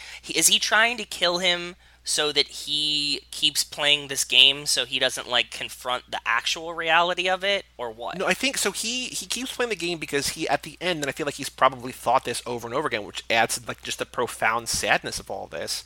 That he thinks that if he gets vengeance, he will finally remember. He'll be like, "I know that this was." 'cause, like, Oh. he's got the spot on his chest, like I did this. Like I, the tattoo that's like you know mission, basically a mission accomplished, and like he's gotten that tattoo there. Like it, you see it like later in the movie, but like it's like, oh boy, like you know, like man, like you you're not gonna remember, and like you've done, like you already got the vengeance, like you already satisfy yourself. Do you and think he's trying to do the the Sam thing of like waking himself up from it? Like the he's trying to do the give himself the diabetes shot over and over, like the insulin shot over and over again, and he thinks that like if he does this, he'll snap out of it like a self. I don't think I don't think he realizes that it's uh, over and over again. I think he just keeps thinking every time that like if I get if I finish this, I will because like you know at some point he's gonna have all these pictures of Joey Pants and like he doesn't run into that guy anymore, right? Because he's dead, right? So like it doesn't mean anything to him. So he's gonna get rid of that and he's gonna go on to the next thing, right? And like that's when like Trinity is like confused that the drug dealer that she was maybe sleeping with or whatever that he was killed and so he stole the clothes and the car and like she's using him now and it's just like this perpetual cycle of like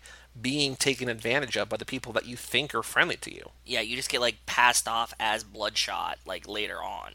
Yeah. That sucks. I did write down, which we talked about before. I just I literally wrote, "We don't get a ton of motels or hotels in these movies, huh?" So That's what I just said. thing. Yeah, same thing. Imagine going to the bathroom and then getting pummeled by a naked dude who was just in the shower. It's like how messed up would that be? Like the, like Dodd goes in and pees in the hotel bathroom, and then like Guy Pearce jumps out naked out of the shower and just beats his ass. Like that's got to be so disorienting for so many reasons. Yes, that, and also from the other perspective, as someone who drinks a bunch, imagine what it would be like having this and then drinking. Because you'd be sitting there, like, holding the bottle, you'd be like, Am I drunk or am I not drunk? And, like, you don't remember, and you're like, Do I not remember because I'm drunk or do I not he says remember? that he's like, I don't feel drunk. yeah, you'd be like, What? Like, what the fuck is ha-? It would be so surreal to, like, snap into it and have, like, a beer in front of you, and you'd be like, am I okay to drive? Like, why should you? Sh- this guy should not be drinking. Like when he says like when he has a gun and he's like, is it your gun? And he's like, I definitely shouldn't have a gun. And we're like, yeah, we you should not have a gun. I don't have any other Fast connections. I have some trivia, but is there anything else that you caught in terms of making this a Fast and Furious movie? In terms of like Letty's memory loss? I was having a relation. So who do, who do we think that he is? Once you said Bloodshot, I couldn't unremember that. But like, who would he be in the Fastiverse? This does not help narrow it down, but he's very good at what he does. I because I have an answer in mind, so I'm I'm wondering if you got to the same place. That's what I'm asking. I don't know. Who do you have? I'm thinking the only logical like comparison would be Brixton. Erased his memory, right? Like he still remembers mm. it, but he has like a mm-hmm. past.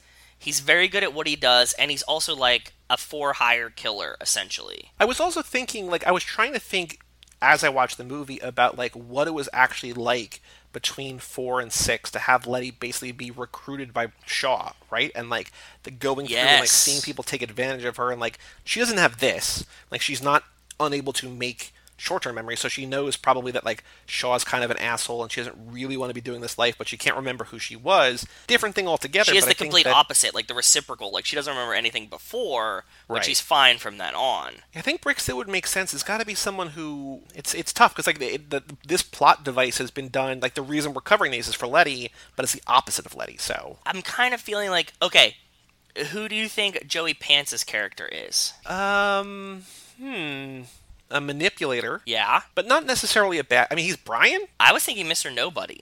I feel like Mr. Nobody's. Well, okay, so I feel like Mr. Nobody's intentions. We have no idea what his actual intentions are, but he seems more honest and genuine. Like I think the way that this movie frames it, Is we're not Joey meant Pants not Joey Pants not honest and genuine? He's taking Well, bad guys off the bloodshotting him for a year. Yeah, but I mean, he's still like accomplishing like a goal that is like for the moral good, right? Like he's like getting rid of criminals. What we're seeing, though, like through Guy Pearce's eyes, like he's the most he's the most evil in the world. No, because he, is his friend. But everything he has is like on the back. It literally says, "Don't believe his lies." Like what we see Well, because he wrote it himself because he was angry at him. That's not like a true statement. Oh, I know that, but like that's what we're led to believe. Is all I'm saying.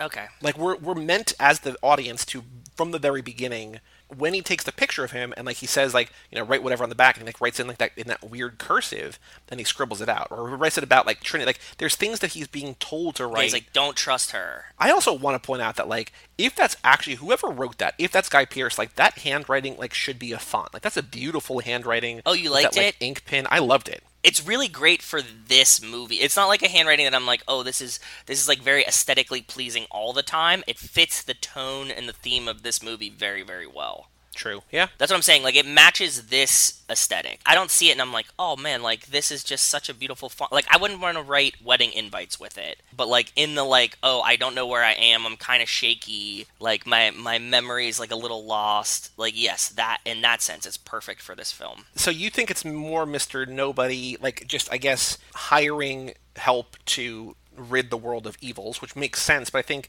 it's like Mr. Nobody if we thought that Mr. if we were led to believe that Mr. Nobody was evil. Well, it depends on what side you're on, right? Like Mr. Nobody could be evil. Like Cipher could be like trying to, you know, build a bomb to like actually stop something a cause that she believes in. It's like what side we just see one side and we think that they're the positive, right? Right, which is why again that's why I'm saying like we're led to believe that he's evil. So I think Yes, that like because we're led to believe that Mr. Nobody is good and Joey Pants is evil, that doesn't like quite exactly like I think it's more Brian manipulating and using people to get ahead in whatever way, and to also a cop that we don't really know is a cop until the end, right? So Okay, fair. That's a good point too. Yeah, that's very good. Yeah, I could see both. That that works for me. Those were like the three main characters that I was like thinking. Like I definitely got Trinity as Cipher, Joey Pants is Mr. Nobody for me, and Guy Pearce is Brixton. Also, when you said, I will say, when you said Cipher before, I was thinking because I have Joey Pants in the brain, that's Cypher from the Matrix, and like that kind of worked too, like the kind of manipulative too oh. thing, too, right? So Yes, very true. Oh wow, I didn't even yeah, I didn't even make the connection. I was just obviously thinking about Charlize. So yeah. So on one version of the DVD, which I think is the one that I had originally, and I might still have somewhere, I don't remember, you could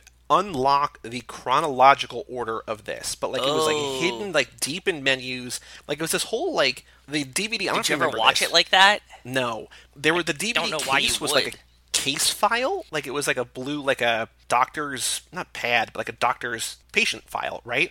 And like you would open it, and like when you put on the DVD, like you had to like play like memory games. It was like remember where these things are. Like that was like the menu. I was like, this is weird. But like on That's the second cool. disc, you had to like answer questions to basically unlock. I'm sure people have ripped it. and It's on YouTube or not maybe not YouTube, but like somewhere, right? Like you could probably find it illegally Yeah. wherever, right? But like Or no, even on like I'm sure there's like a way to do it on like Amazon, Netflix, whatever. Like it's just called like the alternate cut or something. Yeah, somebody has wonder. it. So Stephen Tobolowsky, who played Sammy Jenkins, in real life had amnesia. So he was given an experimental painkiller that induced amnesia for surgery he'd undergone, and he said that it helped. He thinks it helped him get the part because no other actor would likely have had his firsthand experience, which is pretty cool. Did he ha- like would he have amnesia forever or just like just for a little bit? Based on what I just read, based on that, it sounds like that it was like Just for a- hey a time? for, to forget the surgery. I don't know. I don't know, but if he, it seems like it wore off if he's able to remember that he had amnesia, right? Like Yeah, yeah, yeah. I guess it's not permanent.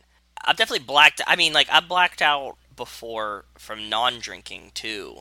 Just like in high stress situations, I've definitely like blacked out and like lost like big chunks of a day or something. Have you ever experienced that? Like you like you like are somewhere and then you're like, and I'm sober. Like I remember like as a child, and I would just be like somewhere else, like of the age of reason, like not like you know because I'm just a small child. I might have told this story on here, but I remember in high school, I stayed up all night at a friend's house playing poker, and I drove home at like six o'clock in the morning. And I got home as my parents were getting ready to go to go to work, and it was like the summer, whatever was fine. They were like, "This is a weird time for you to be getting home, but whatever." And I had bunk beds at the time. Like I, I just, I always, I never shared my room with anybody. but I had Same, bunk beds 'cause I was same, cool. dude. Yeah, that's and I the always slept on the bottom, but I woke up five hours later on the top, and I was like, I don't remember getting up here, and I was like, I probably shouldn't have driven here four hours ago, five hours ago, if I was going to be in a state where I would apparently climb my bunk bed, which I never did, get on my top bunk. Like I was like, that feels wildly dangerous in retrospect. And I'm also assuming you weren't drinking either. No, I was totally sober. I hadn't drink until I was like Yeah, that's what I thought. 22 or something. Yeah, that was just like a I was just exhausted to the point where like I hadn't slept in, you know, 24 in high hours. stress situation. Like you were inducing the stress, but you were in a high stress Yep. situation. in terms of the consider for the role, uh, for the Guy Pearce part, Aaron Eckhart, Brad Pitt, aforementioned Brad Pitt, Charlie Yeah. Sheen, and Thomas Jane were all considered for the role of Leonard before Guy Pearce got the part. Oh, Charlie Sheen would have been kind of weird, right? Yeah, I mean, I feel, yeah, I don't, yes. Not even at the time, like at the time, like even even at like peak Charlie Sheen time, I think it would have felt very very disjointed. Like it, it would have been weird. Yeah.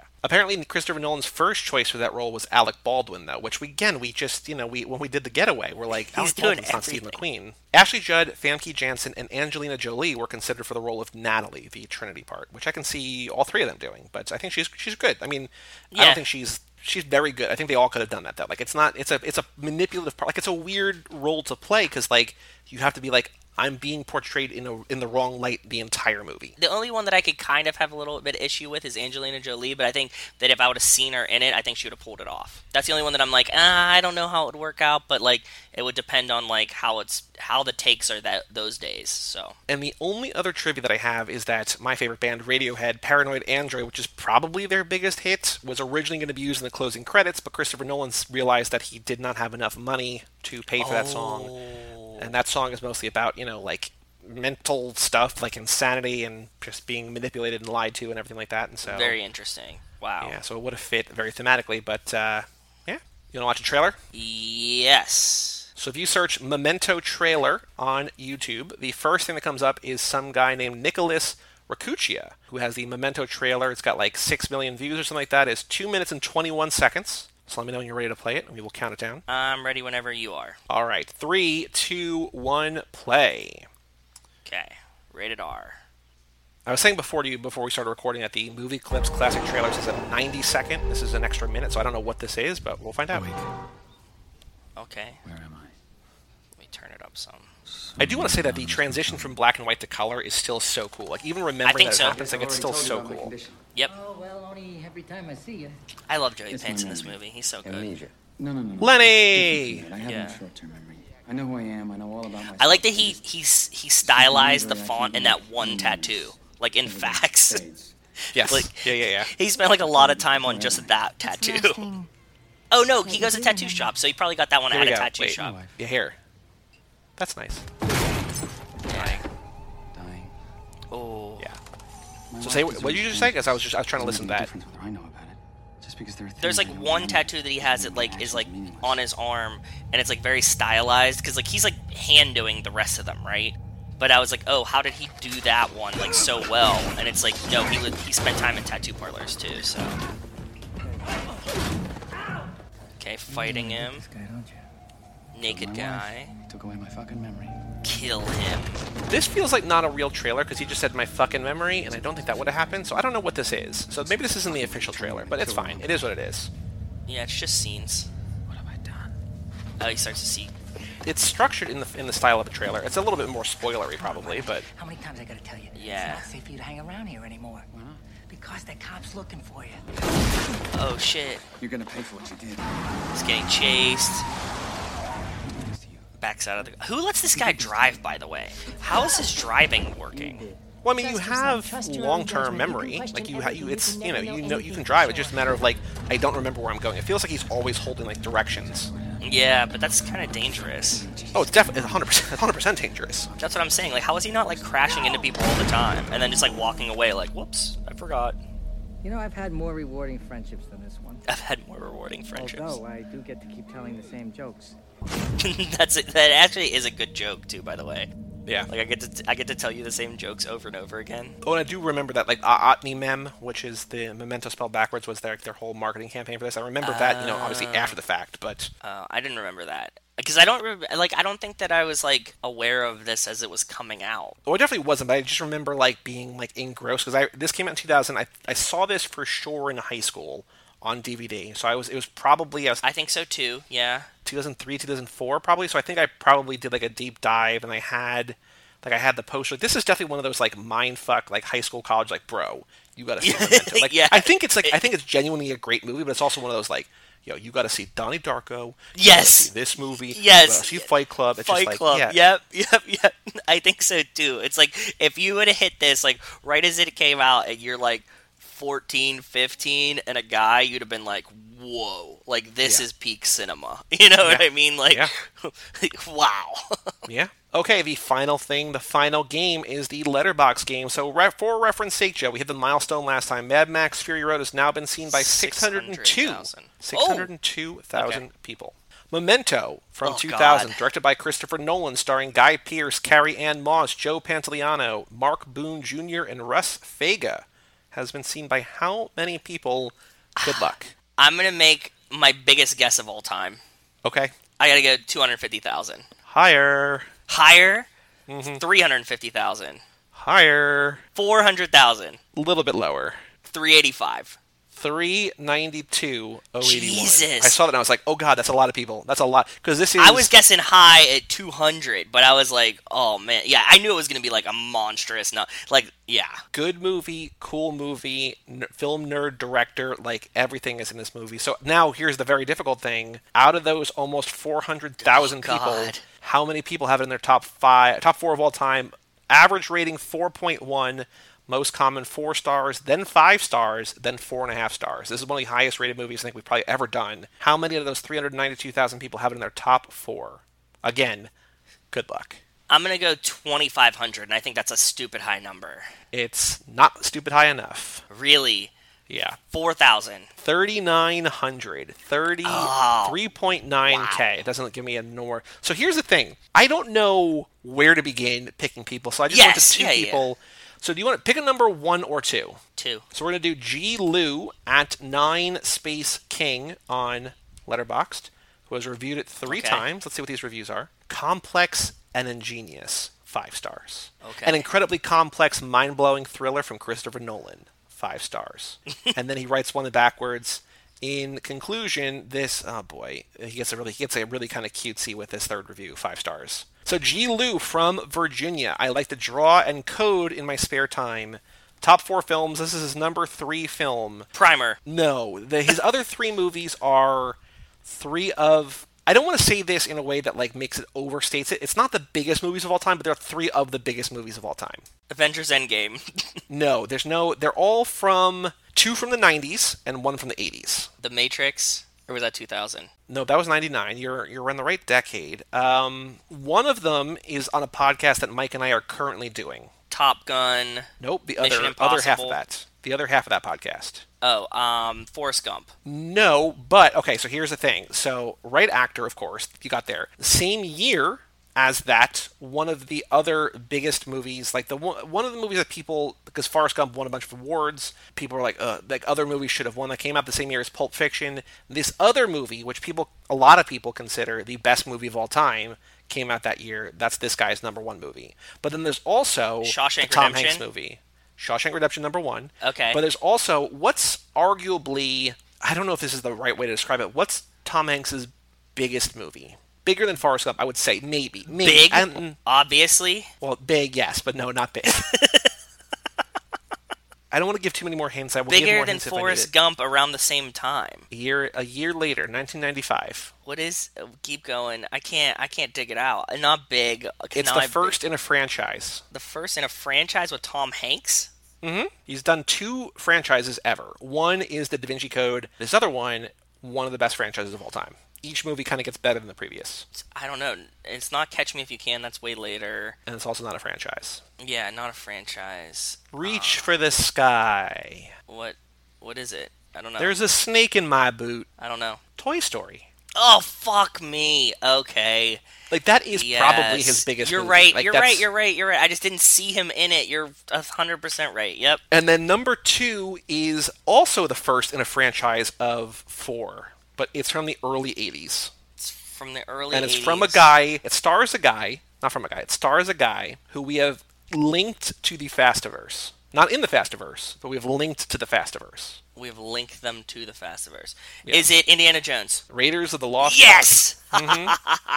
Good clues, bud. Those Mm-hmm. What are I like found- only so- for me. Shawshank and Raiders and Memento and Toy Story, and the other guy's top four. His picture was Memento. His top four were Mem- Memento, Minority Report, Saving Private Ryan, and Eyes Wide Shut. What I found is that people, no offense to people who have this in their top four, kind of basic bitches when it comes to this. Like, I love Memento, and I also love the biggest movies of all time. yeah, I was I was thinking we were gonna get more of the like Donnie Darko Fight Club primer. Like I'm like I'm a this is the kind of movies I like. You know. Let me find. Let me find. It shouldn't surprise you that almost all these people, all these pictures I'm looking at, are of dudes. Raphael, Zodiac, Jurassic Park, Memento, Zodiac, Children of Men, yes. Forrest Gump, Shawshank, Twelve Angry Men, Memento, The Yep. Matrix, Forrest Gump, Memento, The Sunset Limited, which I don't know, Interstellar, Pulp Fiction, Memento, and Your Yeah. Name, Yep. Interstellar, Hacksaw Ridge, Memento, and Gifted. Okay, these are all like, oh yeah, okay, this makes sense. Yeah, that's what I, I was.